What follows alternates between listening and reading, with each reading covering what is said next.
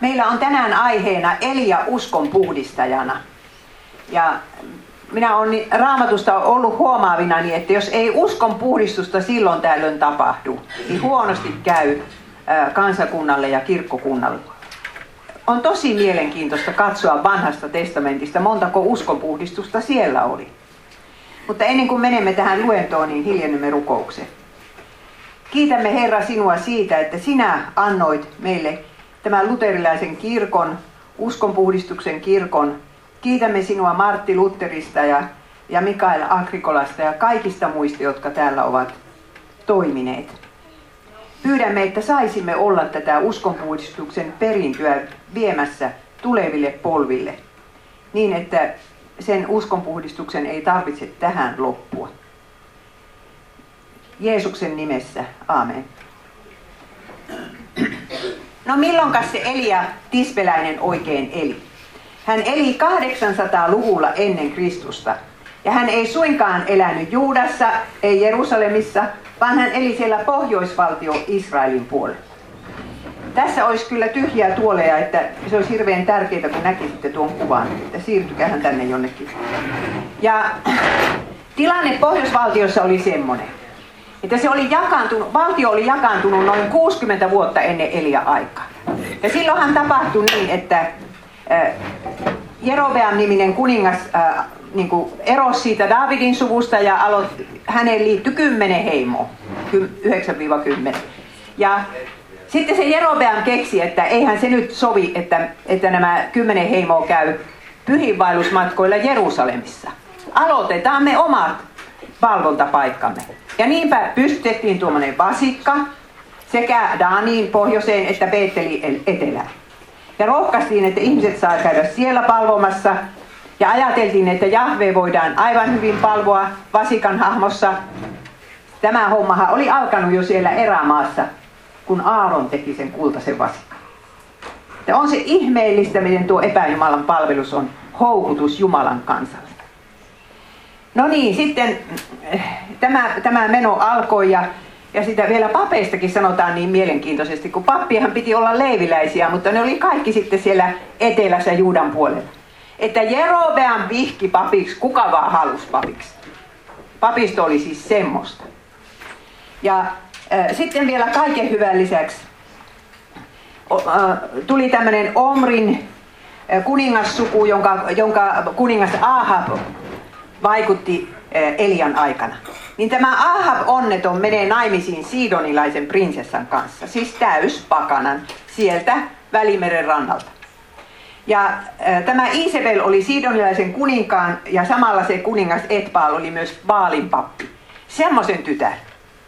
Ja, ja oli siis äh, hirveän äh, vaikutusvaltainen ja hieno ja mahtava omasta mielestään. Ja, ja kun hän suostuu nyt sitten tuommoisen pikku Israelin kuningattareksi, niin varmaankin vaati, että hänen pitää saada oma uskontonsa tuoda mukana.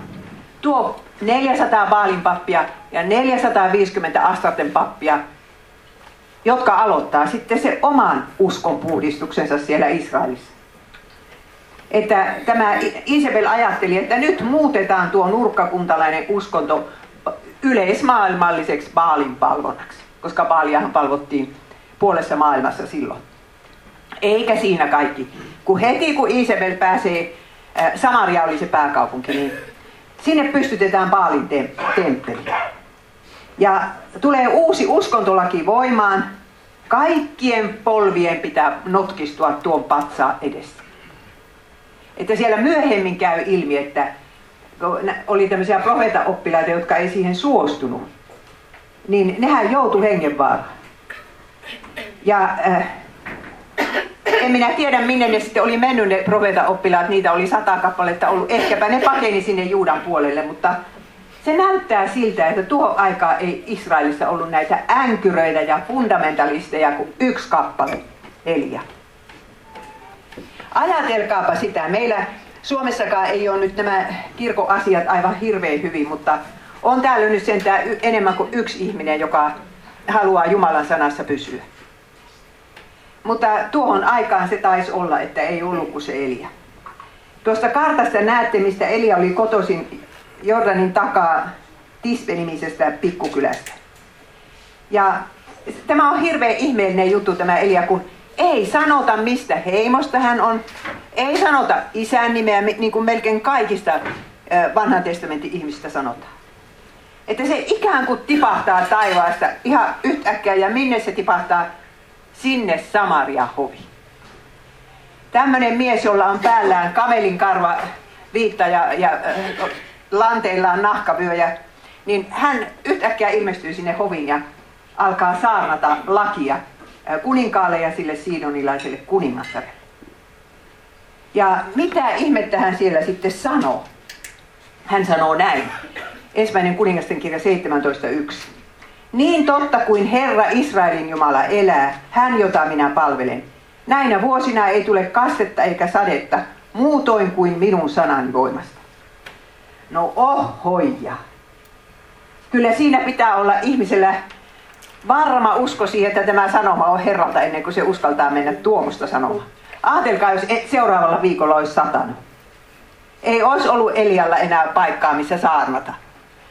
Mutta näin, näin sitten saarnasi ja siinä oli vielä semmoinen ironinen puoli, että kun Baal oli se sateen jumala ja hedelmällisyyden jumala ja siinä oli se Baalin viehätysvoima. Ihmiset meni Baalin temppeliin, että pellolle satas vettä ja, ja että me pirttiin syntys lapsia ja, ja siinä oli se semmoinen, että siellä harrastettiin tämä kulttiseksiä, eli kun kävi Baalin temppelissä, niin siellä tarjottiin hetero- ja homoseksuaalisia palveluita. Sillä ta- semmoista oli se Jumalan palvonta. No niin, varmaan tuo Isabel kuunteli niin kuin, äh, hirveän pilkallisesti, että mitä tuo maalaismies tuossa yrittää sanoa, että se paali, johonka minä uskon määrää sateesta, piste. Ja ne piti sitä niin hulluna, että ne päästi sen pois. Ei sitä silloin pidätetty ollenkaan, eikä siitä tullut mitään seurauksia. Mutta nyt minä kysyn, että saako uskovainen rukoilla onnettomuutta kansalle? Nimittäin Jaakobin kirjeestä käy ilmi, että Elia oli oikein rukoilemalla rukoilu, ettei sataisi. Jaakob 5.17. Elia oli samanlainen ihminen kuin me. Hän rukoili hellittämättä, ettei sataisi, eikä maa saanut sadetta kolmeen ja puoleen vuoteen. Ja kun hän taas rukoili, taivas antoi sateen ja maa tuotti jälleen hedelmän. Elia ties hyvin, että jos hän rukoilee sateiden menoa, se tarkoittaa sitä, että lapsille tulee kohta nälkä. Ja vanhat ihmiset kuolee heikkouteen. Eihän sitä ruokaa missään ollut, jos ei kerran taivaalta satanut syyssateita ja kevätsateita. Rukoilisitteko te tämmöistä katastrofia Suomelle? Että euro romahtaa, tulee hirveä lama. Ei ole varmaan kenenkään pieneen mieleen tullut että semmoista rukoilua. Mutta Elia oli saanut tämän ajatuksen Jumalalta. Ja hän oli saanut sen sillä tavalla, että kun hän tajusi, mikä on todellinen onnettomuus sille hänen kansallensa. Se on vasta kakkosluokan onnettomuus, että joku kuolee nälkään. Ykkösluokan onnettomuus on se, että koko porukka joutuu helvettiin. Luovutaan Jumalasta, menetetään tämä isien uskonto kokonaan, että pienempi paha on, että tulee nälkävuodet. Ja Elia oli lukenut Mooseksen kirjasta, kun siellä ihan selvää sanotaan, että jos epäjumalia palvotaan, Jumala hylätään, niin sateet loppuvat. Ja minä olen tullut siihen tulokseen, että kaikki vanhan testamentin profeetat julistivat näin. Ne katsovat, mikä oli kirjoitetussa sanassa sanottu, ja Jumala niin kuin ilmoitti niille, että nyt tapahtuu se sama. Eli sillä lailla hän uskalsi julistaa, että ei sada. Ei sada, koska Mooseksen kirjaankin on niin kirjoitettu.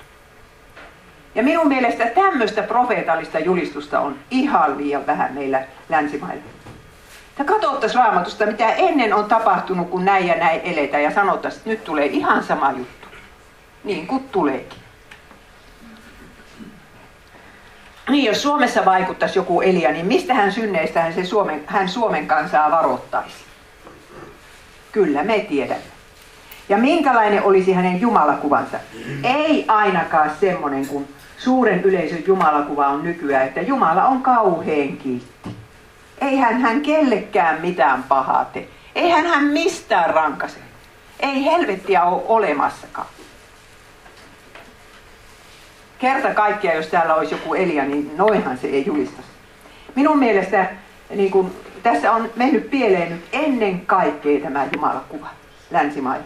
Jumalakuva on väärä. Ja se johtuu siitäkin, että ihmiset ei jaksa lukea koko raamattua.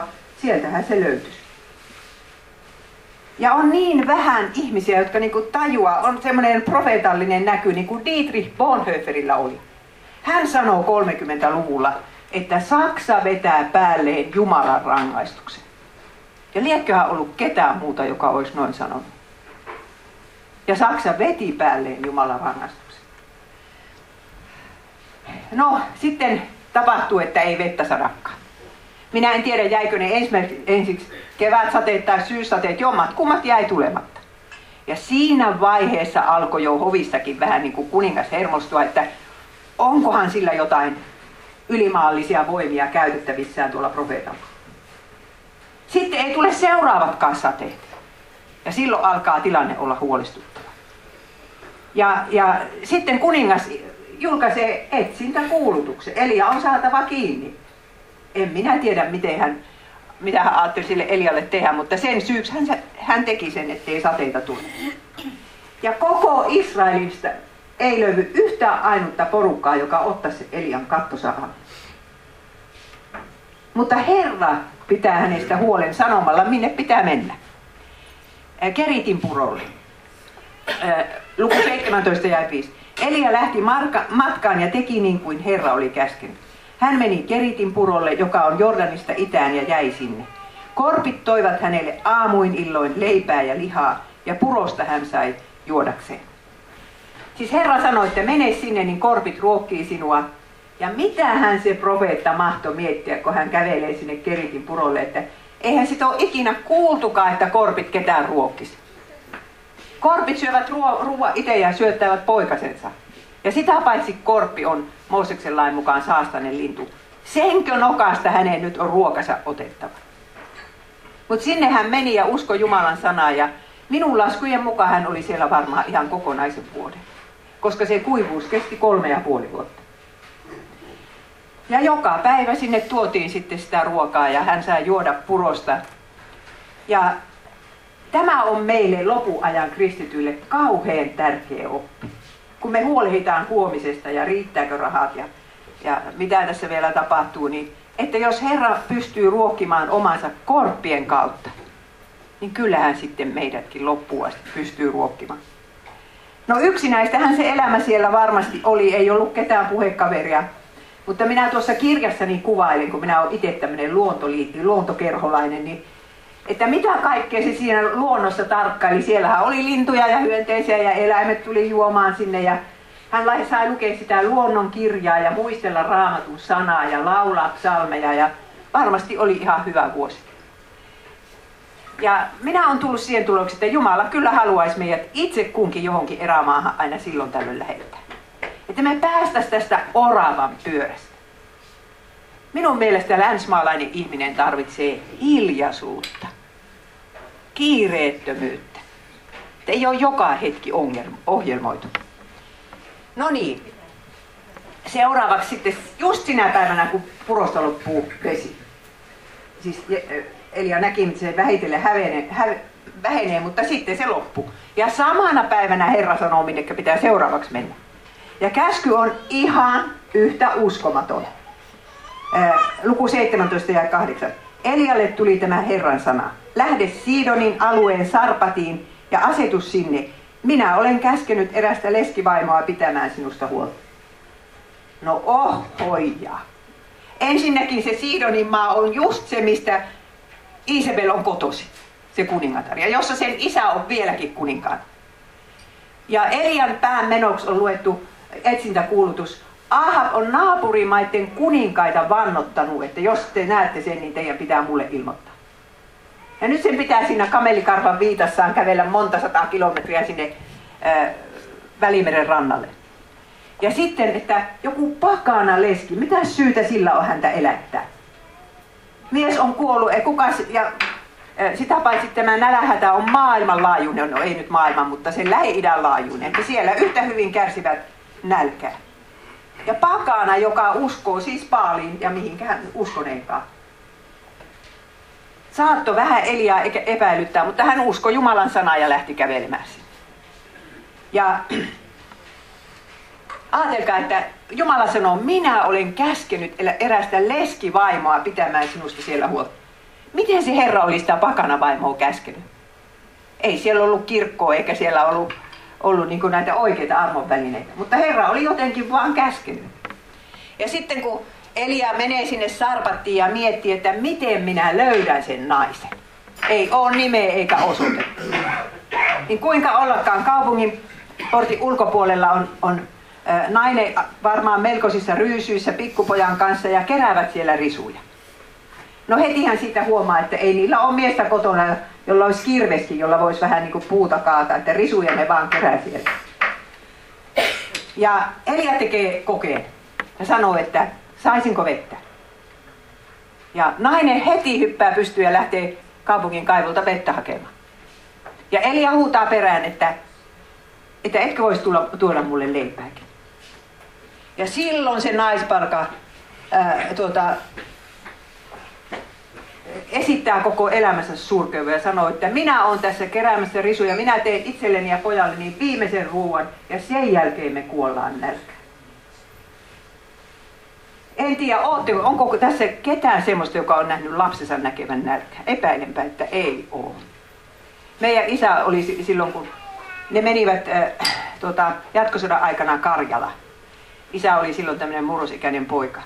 Siellä ei ollutkaan ruokaa, eikä saatu matkustuslupaa eikä mitään, että sen talven isä kärsi nälkää. Ja se kyllä kertoi siitä karmeita juttuja, minkälaista se oli. Ja nälkäkuolema on luultavasti niitä kauheimpia kuolemia, koska se tapahtuu niin hitaasti. Ja nyt tämä leski oli varautunut siihen, että minä katon tuon rakkaan lapsen kuoleman ja kuolen sitten itsekin nälkään. Ja Elia sanoo sille näin. Ja 13. Älä pelkää, mene kotiisi ja tee niin kuin sanoit. Tee kuitenkin ensin minulle pieni leipä ja tuo se tänne. Leivo vasta sitten itsellesi ja pojallesi. Näin sanoo Herra Israelin Jumala. Ei tyhjene jauhoruukku eikä ehdy öljypullo ennen kuin Herra antaa sateen maan päälle. Olisitteko te uskoneet, jos teille olisi joku tuntematon mies kaupungin portilla näin sanonut? Minä ymmärrän sen, että Elia uskoo. Sitä on nyt korpit ruokkineet jo yhden vuoden. Mutta että se tuo pakana nainen tuo usko, niin se on minusta kyllä ihme. Koska se sitten nousi ja meni kotiin ja teki se ensimmäisen leivä Elialle. Tuli sen tuomaan sille ja sanoi, sano, että voit sä tulla meille yöksi. Ja sitten kurkistaa siihen jauhoruukkuun, ei kun vakkaa ja näkee, että onhan täällä vielä jauhoja. Ja tekee itsellensä ja pojallensa illallisen. Ja Elia jää sinne asumaan. Se, siellä on tämmöinen kattohuone, josta mahdollisesti näkyy ihan välimerellekin. Sinne se jää asumaan ja, ja joka päivä se ihme tapahtuu ainakin kahdesti aamulla ja illalla, että aina löytyy niitä jauhoja ja sitä öljyä sen verran, kun sitä tarvitaan kolme hengen ruokaa. Ja tämä on niin suuri asia, että Jeesus kehuu tätä sarpatin leskeä. Muistatteko? Jeesus sanoo näin. Israelissa oli monta leskeä Elian aikana, silloin kun taivas ei antanut vettä kolmeen ja puoleen vuoteen, ja koko maahan tuli kova nälänhätä. Silti Eliaa ei lähetetty heidän luokseen, vaan Siidonin maahan Sarpatissa asuvan leskivaimon luo. Koska israelilaiset naiset ei uskonut. Ne ei uskonut, että Herra, äh, että, että Elia on oikea profeetta ja Jumala on sen puolelle ja sitä pitäisi suojella. Mutta tuo pakana nainen usko. Siinä on meillä nyt uskoesimerkki. Sen verran vielä vaan, että tuota, silloin kun Jeesus sitten toimi Galileassa, niin siellähän lukee jossain evankeliumissa, että Siidonin ja Tyyro, Tyyroksen alueelta tuli paljon ihmisiä häntä kuulemaan. Että se saattaa olla, että jonkunlainen perimätieto jää jäljelle, että, että kun se Jeesus kerran, kun se Elia kerran äh, asui siellä Sarpatin, Sarpatissa, niin voisi olla, että tämäkin uusi profeetta Jeesus ottaa meitä vastaan. No niin, äh, minkälaista lie sitten ollut Elia elämä, kun yleensähän Jumalan valtakunnan työntekijöillä on semmoinen into, että haluaisi monelle julistaa. Elia tajusi, että siellä on nälähätää nyt kotimaassa ja nyt jos niille saarnain, niin se voisi mennä vaikka perille se sanoma. Ja Jumala on komentanut hänet semmoiseen paikkaan, että hän siellä kahden hengen kanssa pyörii. Minun laskujen mukaan kaksi vuotta. Hän ei saanut saada, kuin, vaan kuin kahdelle, mutta ei hän sitä tiedä, mitä tapahtuu, kun kahdelle saanotaan. Aatelkaapas, kun Ananias menee sen Sauluksen, eli Paavalin luokse. Laskee kätensä sen päälle ja sanoo sille Jumalan sanan, niin kuinka monelle se sitten se Saulus, eli Paavali saarnasi. Ja sehän se on meidän Japanin lähettien lohdutus. Kun ollaan niin vähän ihmisiä tavoitettu, niin kuitenkin ajatellaan, että voi se silti levitä niiden kautta, jotka ovat uskoneet. Kun Japaninkin iskee joku katastrofi, niin sitä me aina jaksetaan toivoa, että ne sitten kääntyisi elävän Jumalan puoleen. Mutta sitten tapahtuu kauhea asia. Tuo, tuo poika kuolee yhtäkkiä. Minä epäilen, että se sai auringonpistuksen. Se kuoli niin yhtäkkiä, että ei siinä edes Eliaa keritty paikalle kutsua. Ja sitten kun Elia siihen tulee, niin, niin leski on täydessä sokissa ja rupeaa syyttämään siitä Eliaa. Jäi 18. Leski sanoi Elialle, pitikö sinun sekaantua minun elämääni, Jumalan mies? Pitikö sinun tulla tänne vetämään minun syntini esiin ja tappamaan poikani? Voi kauheeta, tappamaan poikani. Jos Elia ei olisi tullut, niin siinä olisi ollut kuolleita jo ajat sitten nälkää olisivat kuolleet. Ja nyt sitä syytetään ja, ja tuota, asiahan on niin, että kun meille sanotaan ilkeästi, niin kuinka äkkiä meidän suusta tulee sitten vielä ilkeämpi sana, myöntäkää pois. Kuinka moni teistä jaksaa hiilitä itsensä, kun perheenjäsen sanoo oikein ilkeästi? No Elia ei vastannut ilkeästi, kun sanoi, että anna se poika tänne ja kantaa sen sinne yläkerran huoneeseen. Ja sitten, sitten pitää Jumalalle tämmöisen esitelmän. Kutsuu Jumalaa suunnilleen pahan tekijäksi. Ja 20. Ja hän huusi Herraa ja sanoi, Herra minun Jumalani, oletko tehnyt niin pahoin tätä leskiä kohtaan, jonka vieraana minä olen, että olet surmannut hänen poikansa? Elia ei ajatellut niin kuin nykyaikana ajatellaan, että paha tulee saatanalta, hyvää tulee Jumalalta. Kun hän sanoi, että Jumala, sinä surmasit sen pojan. Ja ketäs hän olisi rukoillut, jos hän olisi ajatellut, että, että ei Jumalalla ole tämä asian kanssa mitään tekemistä. Tämä on muuten Jumalakuvassa yksi hirveä heikkous nykyaika. Että, että ei, aja, ei ymmärretä sitä, että, että Jumalalta tulee hyvä ja paha. Ei Jumalalta, Jumala syntiin ketään koskaan yllytä. Mutta vaikka meidän elämämme tulisi sellainen onnettomuus, että joku tekee syntiä meitä vastaan, ja siitä tulee hirveät seuraukset, niin meidän pitäisi silti ottaa Jumalan kädestä. Koska Jumala olisi voinut estää se ihan helposti. Jos ei hän estänyt, niin sittenhän me otetaan se Jumalan kädestä. Ja näin teki Elia. Ja sitten hän rukoilee, että herätä tuo poika henki. Ja sitä ei ollut koskaan kukaan rukoillut, eikä ollut tapahtunut yhtä kertaa ikinä vanhassa testamentissa. Ja, ja Elialla on rohkeus rukoilla ja hän on siis oikea rukoilija. Ja poikahan herää henki. Ja Elia kantaa sen takaisin äidille. Ja 23. Elia nosti pojan vuoteelta ja vei hänet kattohuoneesta alas taloon. Hän antoi pojan tämän äidille ja sanoi, katso poika siellä. Ihan samat sanat kuin Jeesus sanoi nainin leskelle. Ja muistatteko, silloin just koko kaupunki rupesi sanomaan, että keskuuteemme on noussut suuri profeetta. Ne muistivat Elian. Ja nyt kun sitten tämä äiti oli sanonut niin, että, että kun sinä tulit tänne onnettomuudeksi meille, niin hän varmaan tarkoitti sitä, että joku synti paino häntä. Ja hän ajatteli, että Jumala ei olisi häntä huomannutkaan, jos ei tuo profeetta olisi tähän tullut asumaan ja vetänyt Jumala huomiota tähän mökkiin. Hänellä oli joku oman tunnon vaiva. Ja minä uskon, että nyt kun Elia siellä asuu ja äiti on saanut poikansa takaisin, niin se äiti sai oikein uskon Israelin Jumalaan. Ja siellä on nyt sitten pieni seurakunta, kolmen hengen seurakunta, jossa sitten saarnataan ja lauletaan ja, ja koetaan pyhien yhteyttä. Ja Krummaher sanoo, joka on kirjoittanut kirjan Elia Tispiläinen.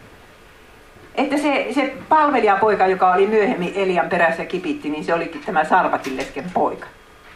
No en tiedä. No nyt vasta päästään oikein siihen, siihen uskonpuhdistusaiheeseen. tämä on nyt ollut vasta, vasta alkusoittoa. Ja äh, kun on mennyt kaksi ja puoli vuotta, niin Herra sanoo sitten, ei kun kolme ja puoli vuotta sen kuivuuden alkamisesta, niin Herra sanoo sitten siellä Sarpatissa olevalle Elialle, että no nyt menee Israeli.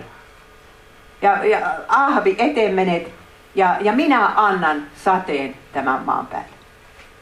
Ja siinä on monta juttua, millä tavalla sitten Elia löytää sen Ahabin ja Ahab on tietysti vihoissaan ja syyttää, syyttää häntä ilmastokatastrofista. Mutta kun Elia sanoo, että nyt järjestetään Jumalten välille voimaan mittele, niin se Ahab suostuu. Ja Elia sanoi, että nyt kootaan Karmelin vuorelle, hän tulee sinne ja sinne tulee sitten ne paalinpapit ja, se, ja tuota, koko kansa ja sitten katsotaan, että kuka Jumala on voimakkaampi. Ja Ahab suostuu ja Isabel ei kyllä sitten tule sinne vuorelle, se on varmaan, varmaan vähän niin kuin pallo hukassa, että, että miten täällä nyt tämmöinen voimaanmittely järjestettiinkään. Mutta ne, ne profeetat tulee ja kansaa hirveät määrä. Ja te muistatte, kun tämä on niin kuuluisa juttu, että se on ö, koulussa opeteltu, että miten siinä kävi. Että, ensi, että sinne rakentaa kaksi alttaria, Paalin profeetat ensi uhraavat härän, ja tässä kilpailtiin paitsi oikeasta Jumalasta, myös oikeasta Jumalan palveluksesta. Kumpi Jumalan palvelus on oikein? Ja ne uh, uhraa sinne härän ja sitten koko aamupäivä huutavat kuin hullut, että Baal, auta meitä, Baal, auta meitä. Kunnes menevät transsitilaan. Ja lopulta alkavat viillellä itseänsä niin, että veri siellä vuotaa ja sitten makaavat siellä, siellä tuota, tajuttomana tantereilla. Ja Elia pilkkasi, tämän jäi luku 18 ja 27. Elia pilkkasi Baalin profeettoja sanoen, huutakaa kovempaa, onhan hän Jumala, mutta hänellä taitaa olla kiireitä. Jospa hän on pistäytynyt tarpeelleen, vai olisiko hän matkoilla? Ehkä hän nukkuu ja herää kohta. Kauheesti pilkkaa. Minä olen ollut Japanissa 22 vuotta ja varoin pilkkaamassa niitä. Että minä kyllä sanoin puheessa suoraan, että ei ne ole oikeita jumalia, mutta en mä tuolla. Ehkä olisi pitänyt tehdäkin, mutta va- Elihan tässä sanoi niin, että ehkä se on se teidän Jumala mennyt vessaan, siis tarpeelle. Se nukkuu. Että tosi kova pilkka. Ja no niin, no sitten kun ne makaa siellä tantereilla, niin sitten on Elia, Elian vuoro. Ja hän rakentaa alttari justiinsa niin kuin Mooseksen laissa on sanottu, hakkaamattomista kivistä ja vielä 12 kiveä osoittaakseen, että Jumala on kaikkien Israelin 12 heimon Jumala. Myöskin niiden kymmenen, jotka on hänestä luopuneet. Ja sitten hän odottaa ehtouhri aikaa. Silloin kun Jerusalemissa ruvetaan ehtouhria uhraamaan, eli kello kolmelta iltapäivällä, silloin Elia rukoilee sen rukouksen. Mutta sitä ennen hän on rakentanut alttarin, tappanut härän ja kastellut sekä kivet että uhrin että maan niin, että se on litimärkä. Minä ihan ihmettelen, että mistä sitä vettä saatiin, kun kuivuutta oli jatkunut kolme ja puoli vuotta, mutta olihan siinä meri aika lähellä. Niin, että oikeastihan tämä uhri tarkoittaa Jeesusta, Jumalan karitsa, joka ottaa pois maailman syyn. Ja tämä oli se oikea Jumalan palvelus. Ja sitten Elia rukoilee. Hän ei huuda, hän ei pie siellä mitään spektaakkelia, kun ihan normaalilla äänellä rukoilee. Jäi 36. Ruokauhrin aikaan profeetta Elia astui kansan eteen ja sanoi, Herra Abrahamin, Iisakin ja Jaakobin Jumala, tulkoon tänä päivänä tiettäväksi, että sinä olet Jumala Israelissa ja että minä olen sinun palvelijasi. Vastaa minulle, Herra. Vastaa minulle, jotta tämä kansa oppisi, että sinä, Herra, olet Jumala. Vastaa ja käännä heidän sydämensä taas puolesi. Tämä on uskon puhdistajan rukous. Uskon puhdistajan sydämessä palaa vaan semmoinen toivo, että tämä kansa palaisi elävän Jumalan luokse. Ja sitten tapahtuu, jäi 38. Silloin Herran tuli iski alas. Se söi polttouhrin ja puut sekä altarin kivet ja mullan ja nuoli ojasta vedet joko se oli ihan erityinen Jumalan lähettämä tuli, tai sitten se saattoi olla kyllä meteoriittikin, jonka Jumala antoi pudota siihen, mutta Mutta ukkonen se ei ollut, kun taivaalla ei ollut pilveä näkynyt kolme ja puoleen vuoteen. Ja yhtäkkiä semmoinen kamala tuli, että se, se niin polttaa ne kivetkin. Ja kansa huusi, Herra on Jumala, Herra on Jumala. Tätä uskonpuhdistusta Herra oli odottanut. Että sadetta ei tule ennen kuin tämä tulee kansan suusta. Ja kaikki näkivät nyt, kuka oli ollut oikeassa. Ja luulis, että se Ahabki olisi tajunnut, että hänen eukkosa on ihan väärässä. Ja tästä lähti sanotaan Iisabelille, että sinä et sotkeudu tämän valtion uskonnon asioihin. Mutta se oli tohvelisankari se Ahab. Ja kyllä me hyvin huomaamme, että minkä takia Jumala on säätänyt, että seurakunnan ja perheen päänä pitäisi olla miehen. Ja Elia oli niin onnessaan, kun se uskoi, että nyt se herätys alkaa, nyt se herätys alkaa. Epäjumalan palvelusta luovutaan, kansaa ruvetaan opettamaan Mooseksen lain mukaisesti. Ja hyvin tässä käy. Mutta siinä oli semmoinenkin juttu, että kun Mooseksen laissa sanotaan, että väärät profeetat on surmattava, se on kuoleman rangaistus. Niin tuo Elia tappoi omakätisesti siellä ne 400 profeettaa. Minä en niistä Astarten profeetoista tiedä, mutta ainakin ne Paalin profeetat. Siellä oli kauhean verilöyly. E, tämäkin osoittaa sitä, että minkälainen Jumala on, että miten hän vihaa sitä epäjumalan palvelusta ja sitä, että ihmiset eksytetään ja viedään helvetin tielle. Siihen nähen on väärän profeetan kuolemanrangaistus pienempi asia. Tosin tietysti se, tämä ei enää nyt uudessa liitossa tällä tavalla mene. No, Ahab rupeaa syömään, sille on tuotu teltta sinne ja päivälliset laitettu. Ja Elia menee vuoren huipulle ja, ja alkaa rukoilla, että sataisi. Herra on luvannut, että mene, a, mene sinne, niin minä annan sateen tulla. Ja hän rukoilee ja niin kuin Jaakobissa sanotaan Jaakobin kirjeessä, kun Elia taas rukoili, taivas antoi sateen ja maa tuotti jälleen hedelmää ja tulee se sade. Ja Elia juoksee Ahbin vaunujen eessä 20 kilometriä sinne Israelin, äh, missä, missä oli tuota, yksi Ahbin palatsi ja missä se Isabel odotti. Ja varmaan oli ihanaa, kun vettä sataa ja ihmiset hyppii siellä onnesta ja, ja eläimet juovat rapakosta vettä ja, ja Elia toivoo, että kohta se maa vihertää ja saadaan kylvää. Oli onnellinen päivä. Mutta kun Ahas menee, Ahab menee kotiinsa, niin luulet, milläs vielällä se Isabel siellä on. Kun Isabel oli nähnyt sateen, niin hän varmaan ajatteli, että no, no Baal vastas. Eläköön Baal vastas. Mutta sitten kun tämä tulee mies kotiin ja sanoo, että ne sinun profeettas on nyt kuule muuten kuolleet. Niin kuningatar saa raivokohtauksen. Se huutaa ja kiljuu siellä, että, että kohta on Elia kanssa kuollut. Ja Elia odottaa siellä jossain, jossain äh, ulkopuolella ja, ja tuota, Isabel lähettää sille sellaisen sanan, että huomiseen mennessä sulle on käynyt niin kuin Paalin profetoilla. Ja Elia yhtäkkiä tajuaa, että mitä herätystä ei tulekaan. Ja koska hän on lukenut Mooseksen kirjat, hän tajuaa, mikä siitä seuraa. Koska Mooseksen kirjassa on ihan selvään sanottu, että sateet loppuun, no se on vielä se pienin asia.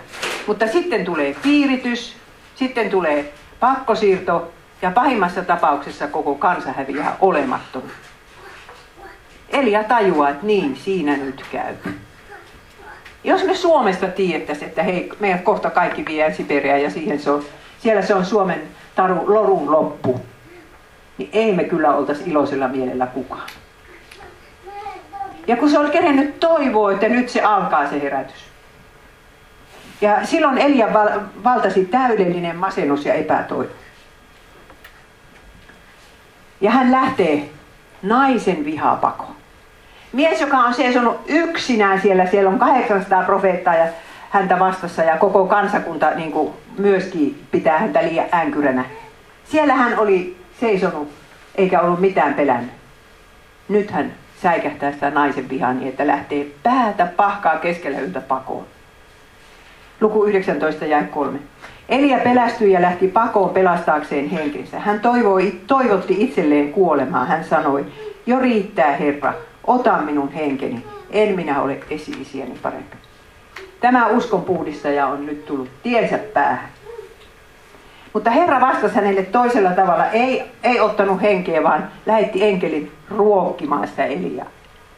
Elia nukkui siellä kiisteripensa alla ja kahteen kertaan se enkeli kävi siellä ruokkimassa sitä. Ja, ja sitten hänen piti kulkea pitkä matka Horebille asti. Elia meni sinne Horebille ikään kuin Jumalan liiton hautajaisiin. Koska siellä Horebillahan Mooses oli niin kuin, saanut ne laintaulut ja siellä oli liitto solmittu ja nyt Elia menee sinne sillä mielellä, että nyt on liitto loppu. Ja siellähän yhdessä luolassa sitten on tosi onnettomana ja, ja sitten hän kuulee Herran äänen. Luku 19 ja 9. Yöllä Elia kuuli, kuuli Herran äänen. Miksi olet täällä Elia? Hän vastasi, hellittämättä olen taistellut puolestasi Herra, kaikkivaltias Jumala, kun israelilaiset ovat hylänneet sinun liittosi. He ovat hajottaneet altarisi ja tappaneet profeettasi, niin että minä vain olen jäänyt jäljelle. Nyt he etsivät minua riistääkseen minultakin hengen. Kauhea tilanne. Ainoa hyvä puoli, että Elia tietää, että Jumalan korva on lähellä. Herra häntä kuuntelee. Niin. Ja mikä on sitten Herran vastaus? Herra lupaa tulla paikalle ja sitten tapahtuu kolme asiaa. Että ensin tulee myrsky, joka repii vuoria, mutta Herra ei, ei ollut siinä myrskyssä. Ja sitten tulee maanjäristys, Herra ei ole maanjäristyksessä. Ja sitten tulee jonkunlainen tuli, palo siellä, mutta Herra ei ole tulessakaan. Ja sitten tulen jälkeen kuului hiljaista huminaa. Kun Elia kuuli sen, hän peitti kasvonsa viitallaan, meni ulos ja jäi seisomaan luolan suulle. Tämä on kaunis hebrealainen sanonta, hiljainen tuulen humina. Ja itse asiassa se tarkoittaa evankeliumia. Elia on siihen asti niin kuin sitä lakia saarnannut, sitä maajäristystä ja sitä, sitä myrskyä ja sitä tulta, mutta, mutta nyt hän tajuaa, että Jumala voi ilmoittaa itsensä tämmöisellä hiljaisella tavalla. Ja Jeesushan itse sanoo, että hän on hiljainen ja nöyrä sydämeltä. Ja armon välineet on tosi hiljainen tapa, miten Jumala meitä lähestyy. Ei myrskyssä, ei maanjäristyksessä. Kyllähän niissäkin niin kuin sitä lakia saarnaa. Mutta sitten kun hän haluaa tulla meidän Jumalaksemme, niin siinä hän tulee sitten kasteessa Jumalan sanassa ja ehtoollisessa. Minä uskon, että se hiljainen tuulehumina tarkoittaa nimenomaan evankeliumia. Elia usko evankeliumiin, se nähdään siitä, että hän uhras siellä sen uhrin ihan kaikkien Mooseksen lainsääntöjen mukaan ja usko, että kun uhri uhrataan, niin synnit saa anteeksi. Kyllä hän evankeliumin tunsi. Mutta nyt tässä e- epätoivossansa hän tajusi, että Jumala puhuu toisella tavalla. Ja eikä siinä kaikki. Kun Jumala sanoo tämmöisen ihmeellisen asian, kun Elia on luullut, että hän on ainoa, niin Herra sanoo näin, luku 19 ja 18. Minä jätän jäljelle Israeliin seitsemän tuhatta, kaikki polvet, jotka eivät ole notkistuneet Baalille, ja kaikki suut, jotka eivät ole häntä, hänelle suuta antaneet. Ne, jotka eivät ole suudelleet sitä Baalin patsasta siellä Samarian temppelissä. Niitä on seitsemän tuhatta henkeä. No minä en tiedä, oliko niitä sillä hetkellä vai Elian kuollessa vai mikä tämä oli. Ja tämä luku 7000 on hyvin tämmöinen ehkä symbolinen luku, kun seitsemän on se täydellisyyden luku. Mutta Herra tässä haluaa sanoa, että on jäännös Älä luovu toivosta. Täällä on jäännös, jotka uskovat minuun ja joita pitää opettaa. Ja oikeastaan koko raamatun läpi kulkee se, se kertomus siitä jäännöksestä. Oikea usko ei ole oikeastaan koskaan ollut enemmistön juttu. Ei edes silloin, kun Jeesus vaelsi täällä maan päällä ja hänet nähtiin omin silmin. Kyllä se vain pieni vähemmistö oli, joka usko. Ja niin se on, ystävät, meidänkin aikanamme. Mutta se jäännös on tärkeä. Ei pidä katsoa, että tämä on niin pieni lauma, että ei tästä tarvitse välittää. Se on tärkeä. Se on se Jumalan piskuinen lauma. Ja nyt eh, Elia joutui tyytymään siihen, että sitä herätystä ei tule. Et siihen asti hän oli aina vaan toivonut, että 700 000 ihmistä kääntyy. Ja nyt hän kuuli sen, että ei niitä ole kuin 7000, mutta onhan se sekin paljon. Ja, ja hän sitten saa Jumalalta käskyn, että hänen pitää vihkiä itsellensä tämä työn jatkaja, eli hän saa opetuslapsen sen Elisa. Ja hän menee iloisella mielellä takaisin pohjoiseen. Masennus on hävinnyt ja sieltä hän etsii se Aabel Meholan kylä ja, ja, ja siellä on 12 härkäpari siellä kyntämässä ja Elisa, maanviljelijän poika, viimeistä härkäparia siinä ohjaa, niin Elia tulee siihen ja viskaa sen viittansa hänen päälle. Sitä tarkoittaa mantelin peri. Ja Elias, Elisasta voisi pitää nyt eri raamattutunnin, mutta sanotaan nyt vaan, että se halusi yhdet juhlat pitää ennen kuin se jättää isä ja äidin ja tämän maanviljelijän ammatin. Ja lähtee tämän änkyrän mukaan. Eihän sitä kunnian kukko hänelle laula, mutta hän tiesi, että hän saa, hän saa tärkein elämän tehtävä. Ja sen jälkeen Elia ei tarvinnut olla enää yksin. Nämä kaksi perustivat profeettakouluja. Siellä oli ollut profeettakouluja Samuelin ajasta lähtien ja siitä oli jo kauan. 1100-luvulta lähtien.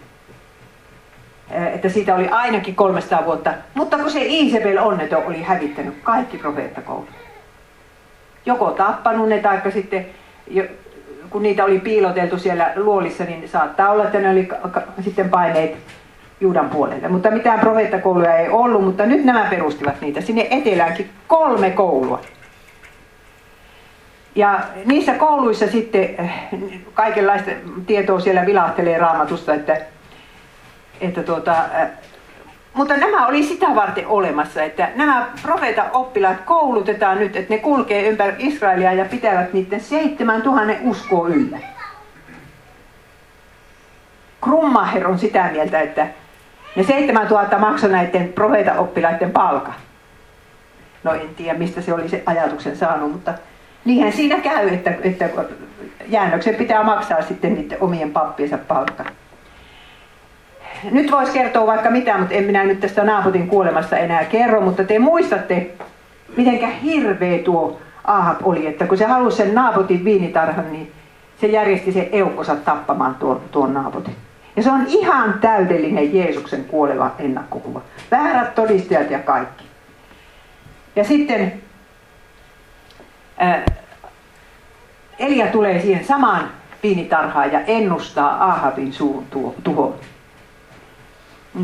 Luku 21 ja 17. Mutta tispeläiselle Elialle tuli tämä Herran sana. Sano Ahabille, näin sanoo Herra, aiotko vielä periäkin tappamasi miehen? Ja sano hänelle vielä tämä Herran sana. Siinä paikassa, missä koirat nuolivat naaputin veren, he nuolevat myös sinun veresi. Ja Ahab säikähtää. Se on siis niin mahottoma hirveä eh, kuningas se Ahab, mutta kyllä se kuitenkin säikähtää lain sanaa ja yrittää tehdä parannuksen. Minä en tiedä onnistuko se vai eikö se onnistunut, mutta kyllä se Raukka vähän yritti. Ja sitten vielä, vielä eh, niin no Elia jatko sitä äskeistä ennustusta. Minä saatan sinut onnettomuuteen, minä lakaisen sinut pois ja hävitän Israelista miespuoliset jälkeläisesi, niin suuret kuin pienetkin. Myöskin Iisebelistä Herra on puhunut sanoin, koirat syövät Iisebelin Israelin muurin luon. Ja siinä kävi just niin, että Jehu, kun vallotti sitten, tuli seuraava kuningas Israeliin, niin se tyrkettiin tuo Isabel sieltä toisesta kerroksesta alas ja sitten kun se ruumista mentiin jonkun ajan päästä hakemaan, niin ei siellä ollut kuin luita. Niin sille kävi. Mutta se on jännä, että ilmestyskirjassa ilmestyy vielä tämmöinen Isabel. Yhdessä seurakunnassa, kristillisessä seurakunnassa on profeetta, jota Johannes nimittää Isabeliksi. Eihän se tietenkään ollut se oikein nimi. Mutta se oli vähän niin kuin tuo tuo sidonilainen Isabel. Ja Jeesus itse sanoo tälle naiselle tämmöiset sanat. Mutta sitä en sinussa hyväksy, että suvaitset, tuota, eikö seurakunnalle siis sano, mutta sitä en sinussa hyväksy, että suvaitset tuota naista, tuota Iisebeliä, joka sanoo itseään profeetaksi ja johtaa opetuksellaan minun palvelijoitani harhaan, harjoittamaan sivettömyyttä ja syömään epäjumalille uhrattua lihaa alkuseurakunnassa, tai siis no ei nyt alkuseurakunnassa, mutta siellä kirkon ihan alkuaikoina, niin tämmöinen nainen, siinä sanotaan, että hän sanoo itseänsä profeetaksi. Se oli itse, itse itsensä nimittänyt profeetaksi.